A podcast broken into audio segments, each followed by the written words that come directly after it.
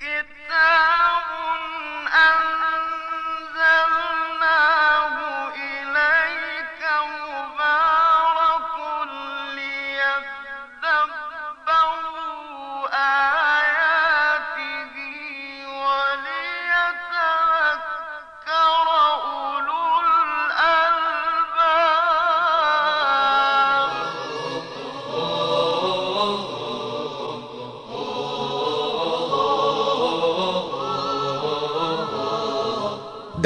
محضر قرآن.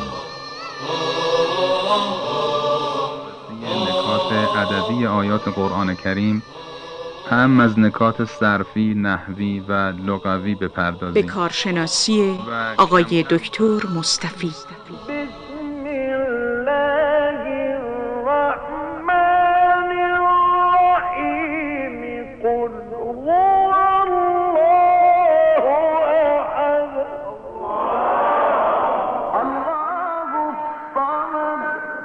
يلد ولم يولد. ولم يكن له كفوا أحد.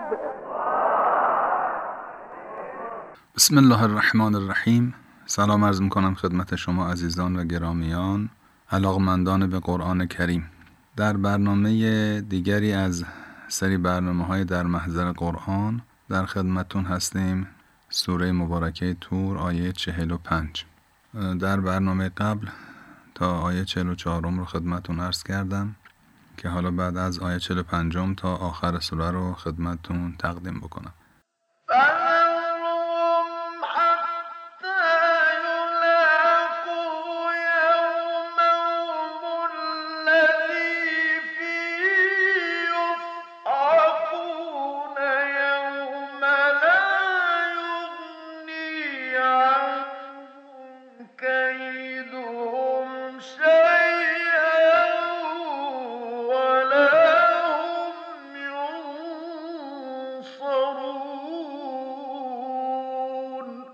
آیه 45 میفرماید فذرهم حتی یلاقوا یومهم الذی فیه یصعقون.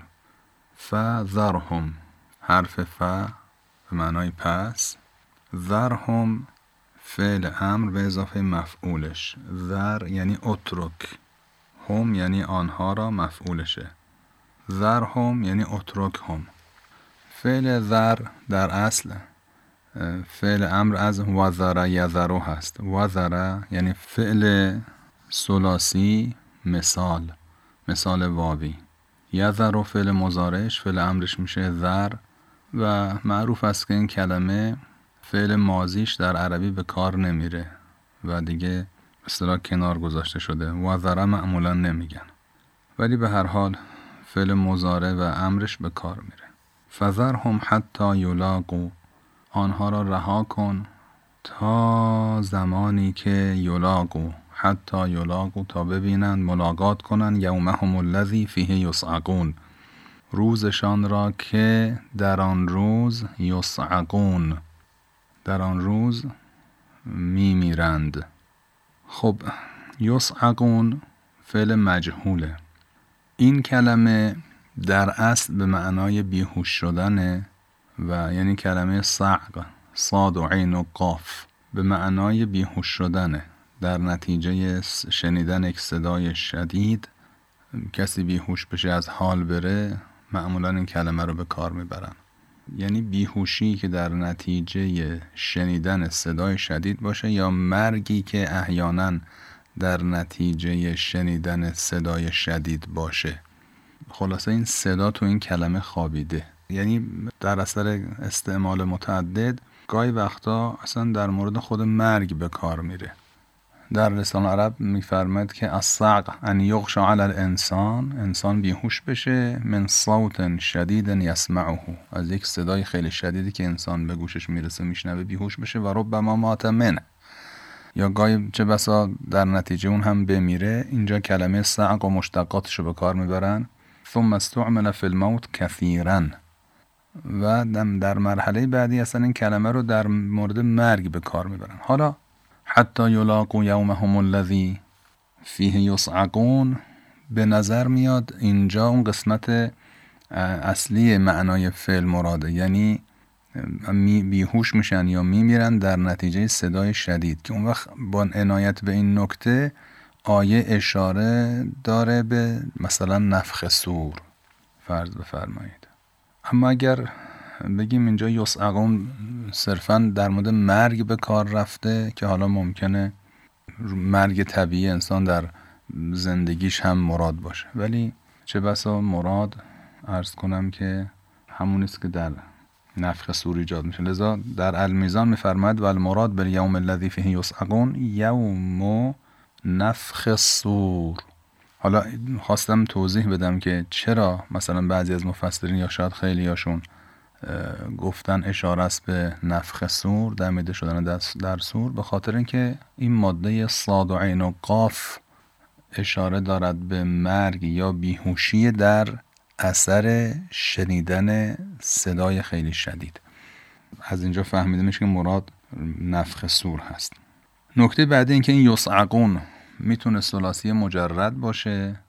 از صعق یسعق صعقه فصعق. یعنی مجهول از صعقه باشه. اون وقت فعل مزارعش میشه یسعق می‌تونه از اون باشه. می‌تونه هم از باب افعالش باشه. اسعقه هم به کار میره. اسعقه یسعق اون وقت مجهولش میشه یسعق پس این کلمه یسعقون در اینجا از می‌تونه سلاسی مجرد یا باب افعال باشه. هر دوش هست. معناش هم یکی فرقی نمی‌کنه. خب این آیه تمام شد. فذرهم حتی یلاقوا یومهم الذی فیه یصعقون. یوم لا یغنی عنهم کیدهم شیئا. باز این آیه دنبال آیه قبلی باز نشون بده که مراد همون قیامت نه مرگ طبیعی در دنیا. یوم لا یغنی عنهم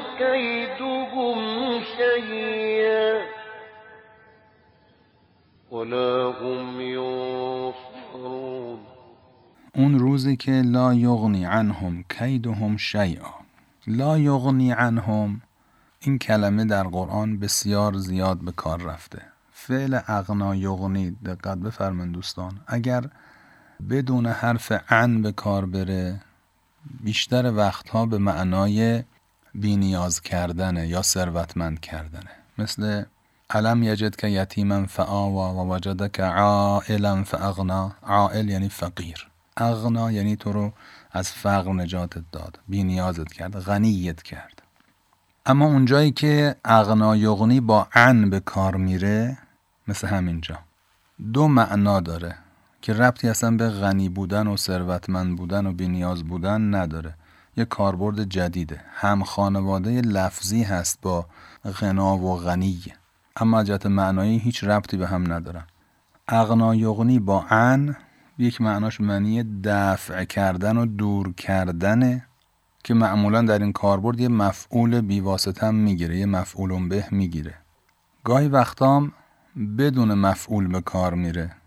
اون وقت در اینجا به معنای منفعت داشتن، سود داشتن، فایده داشتن هست. مثلا کاربرد اول رو مثال بزنم. اونجایی که اغنا یغنی با ان به کار رفته یه مفعولم گرفته. سوره مبارکه غافر آیه 47 مثلا میفرماد فهل انتم مغنون عنا نصیبا من النار. فهل انتم مغنون عنا مغنون اسم فاعل اغنا یغنیه و با عن به کار رفته مغنون عنا یه مفعولم گرفته نصیبا. مغنون عنا نصیبا من النار. یعنی دافعون عنا نصیبا من النار. اغنا یغنی با ان به اضافه یک مفعول. به معنای دفع کردن و دور کردنه. آیا شما می توانید دفع کنید از ما بخشی از آتش را دور کنید از ما بخشی از آتش را؟ معنای اونجایی که اغنا یغنی با ان به کار بره بدون مفعول مثل سوره مبارکه مسد ما اغنا عنه ماله و ما کسب. ما اغنا عنه ماله و ما کسب این ما اغنا عنه یعنی ما نفعه. دیگه مفعول نداره. خب پس اغنا عن اغنا رو من کاربردهای مختلف داره. سه تاشو الان عرض کردم. اغنا با مفعول که به کار بره بدون حرف ان به معنای بینیاز کردنه یا غنی کردن. مثل سوره والضحا و وجدک عائلا فاغنا اونجایی که با ان به کار بره با مفعول به معنای دفع کردن و دور کردن مثل سوره غافر آیه 47 فهل انتم مغنون عنا نصیبا من النار؟ اونجایی که با عن به کار بره بدون مفعول به معنای سود داشتن و فایده داشتن مثل سوره مسد. ما اغنا عنه ماله و ما کسب. حالا کاربردهای دیگه رو فعلا در قرآن کاری نداریم. خواستم یه بحث کلی راجع به اغناعن فقط گفته باشم وارد جزئیات نمیشم. تو برنامه های قبل مفصل راجع به این فعل و کاربرداش صحبت کردیم. حالا در اینجا یوم لا یغنی عنهم کیدهم شیئا. تو برنامه قبل راجع به کید صحبت کردیم که کید یعنی چی؟ کید هم به معنای مکر و نیرنگ هم به معنای ضرر زدنه. مثل وات الله الاکیدن اصنامکم بعد ان تولوا مدبرین. آیه 57 سوره مبارکه انبیا که حضرت ابراهیم فرمودن که وقتی که رفتید من کید می‌کنم به این اصنام یعنی ضرر یک بلای سرشون میارم نه که مکر و نیرنگ حالا اینجا کید در اون بالا فرمود ام یریدون کیدا آیه چهل و دو فرمود ام یریدون کیدا. اینجا میفرماد یوم لا یغنی عنهم کیدهم. کید اینها لا یغنی عنهم شیئا. دقت بفرمایید دوستان. اگه شیئا رو مفعول به بدانیم برای یوم لا یغنی برای یعنی یوم که هیچی برای لا یغنی عنهم یعنی لا یغنی عنهم کیدهم شیئا مفعول به بگیریم یعنی چیزی را. معناش این میشه که روزی که دقت بفرمایید دفع نمی کند از آنها کیدشان هیچ چیز را. وقت این چیز کنایه میشه از عذاب. کلمه چیز بعد با سیاق معنا کنیم. کمان که در آیه 35 عرض کردیم ام خلقو من غیر شیء اونجا شیء کنایه از خالق می‌تونه باشه؟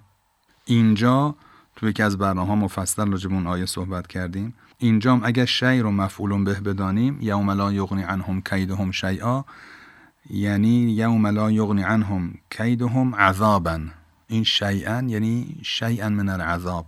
چیزی از از عذاب را از آنها دور نمی کند این میشه اونجایی که اغنا با ان و با یک مفعول به کار رفته باشه. به معنی دفع کردن و دور کردن. اما اگر شیئا را مفعول نگیریم که این هم امکانش هست از جهت نحوی بلکه مفعول مطلق باشه. اون وقت اغنا با ان به کار رفته بدون مفعول. که گفتیم اونجا که اغنا با ان به کار بره بدون مفعول به به معنای چیه؟ به معنی سود داشتن و فایده داشتنه. مثل ما اغنا عنهم ماله و ما کسب که اونجا هیچ مفعول به نداره. اون وقت اینجا تو این آیه با فرض اینکه شیئا مفعول مطلق باشه معنیش این میشه که یوم لا ینفعهم کیدهم به هیچ وجه. شیئا یعنی به هیچ وجه یعنی شیئا من النفع. توجه فرمودید؟ یوم لا یغنی. پس با فرض اینکه شیئا مفعول به باشه میشه یوم لا یدفع عنهم کیدهم شیئا من العذاب. معنای آیه این میشه. با فرض اینکه شیئا مفعول مطلق باشه یوم لا یغنی عنهم میشه یوم لا ینفعهم کیدهم شیئا من النفع.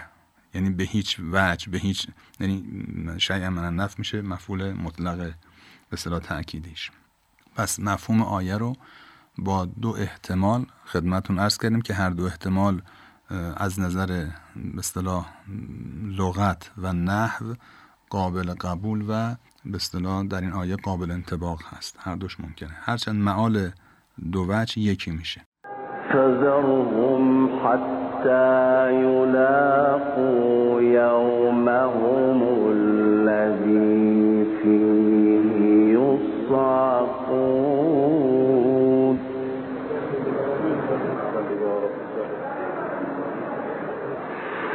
يوم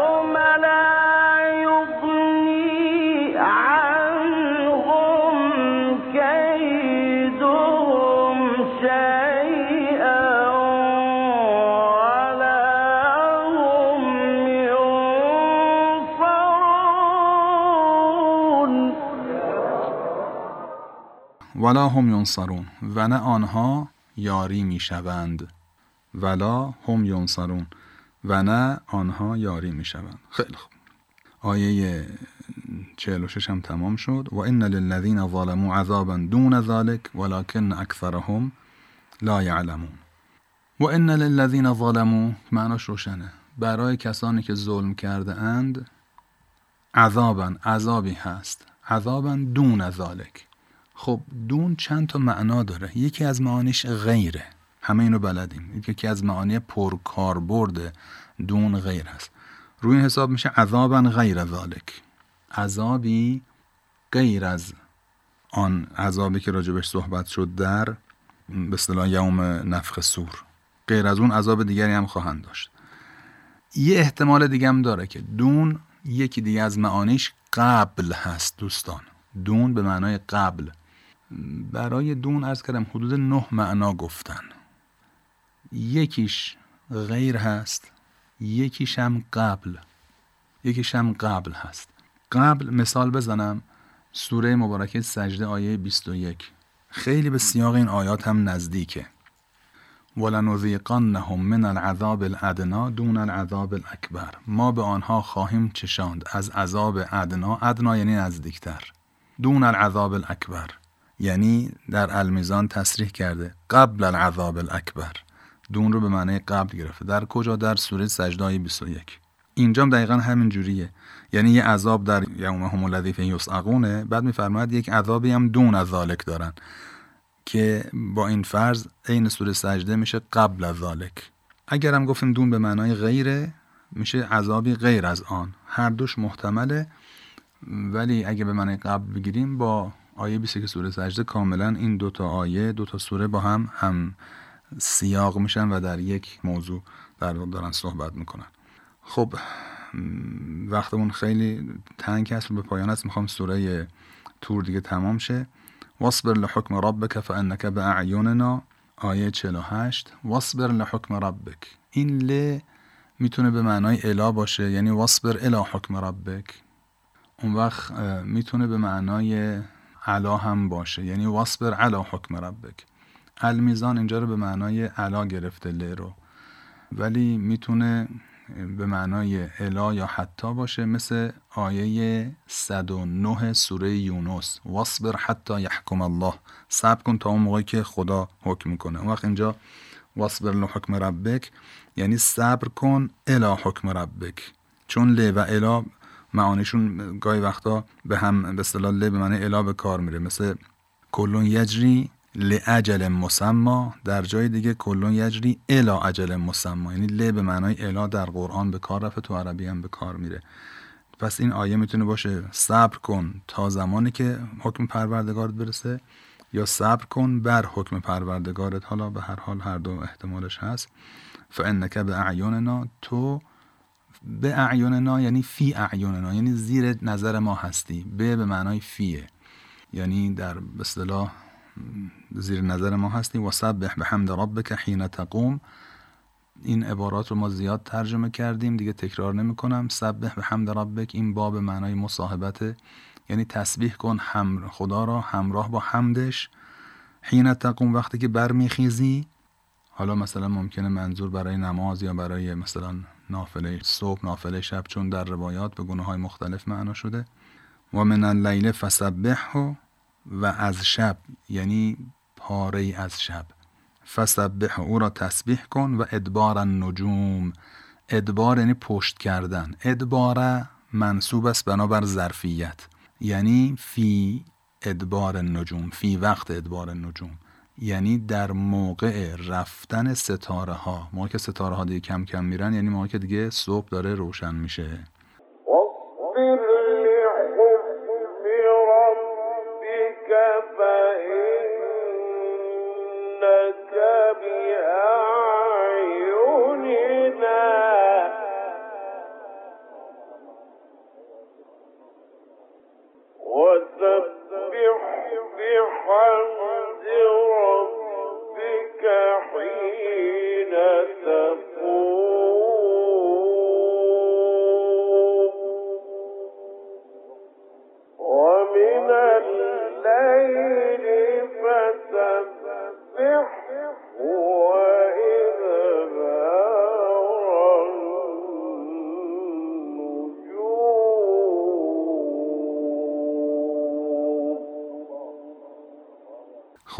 سوره تور هم به حمدالله تمام شد.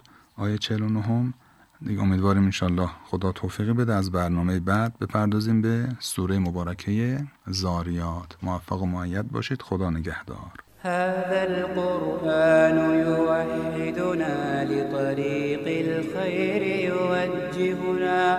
الله تعالى أنزله ورسول الله معلمنا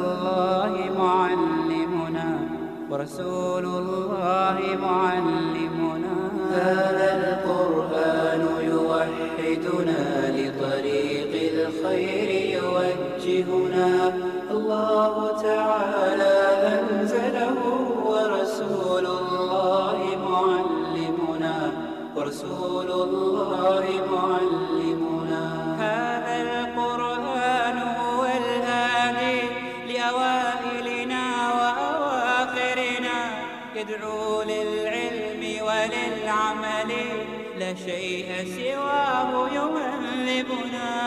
هذا القرآن هو الهادي لأوائلنا وأواخرنا. يدعو للعلم وللعمل لا شيء سواه يهذبنا كتاب الله لا شيء سواه يهذبنا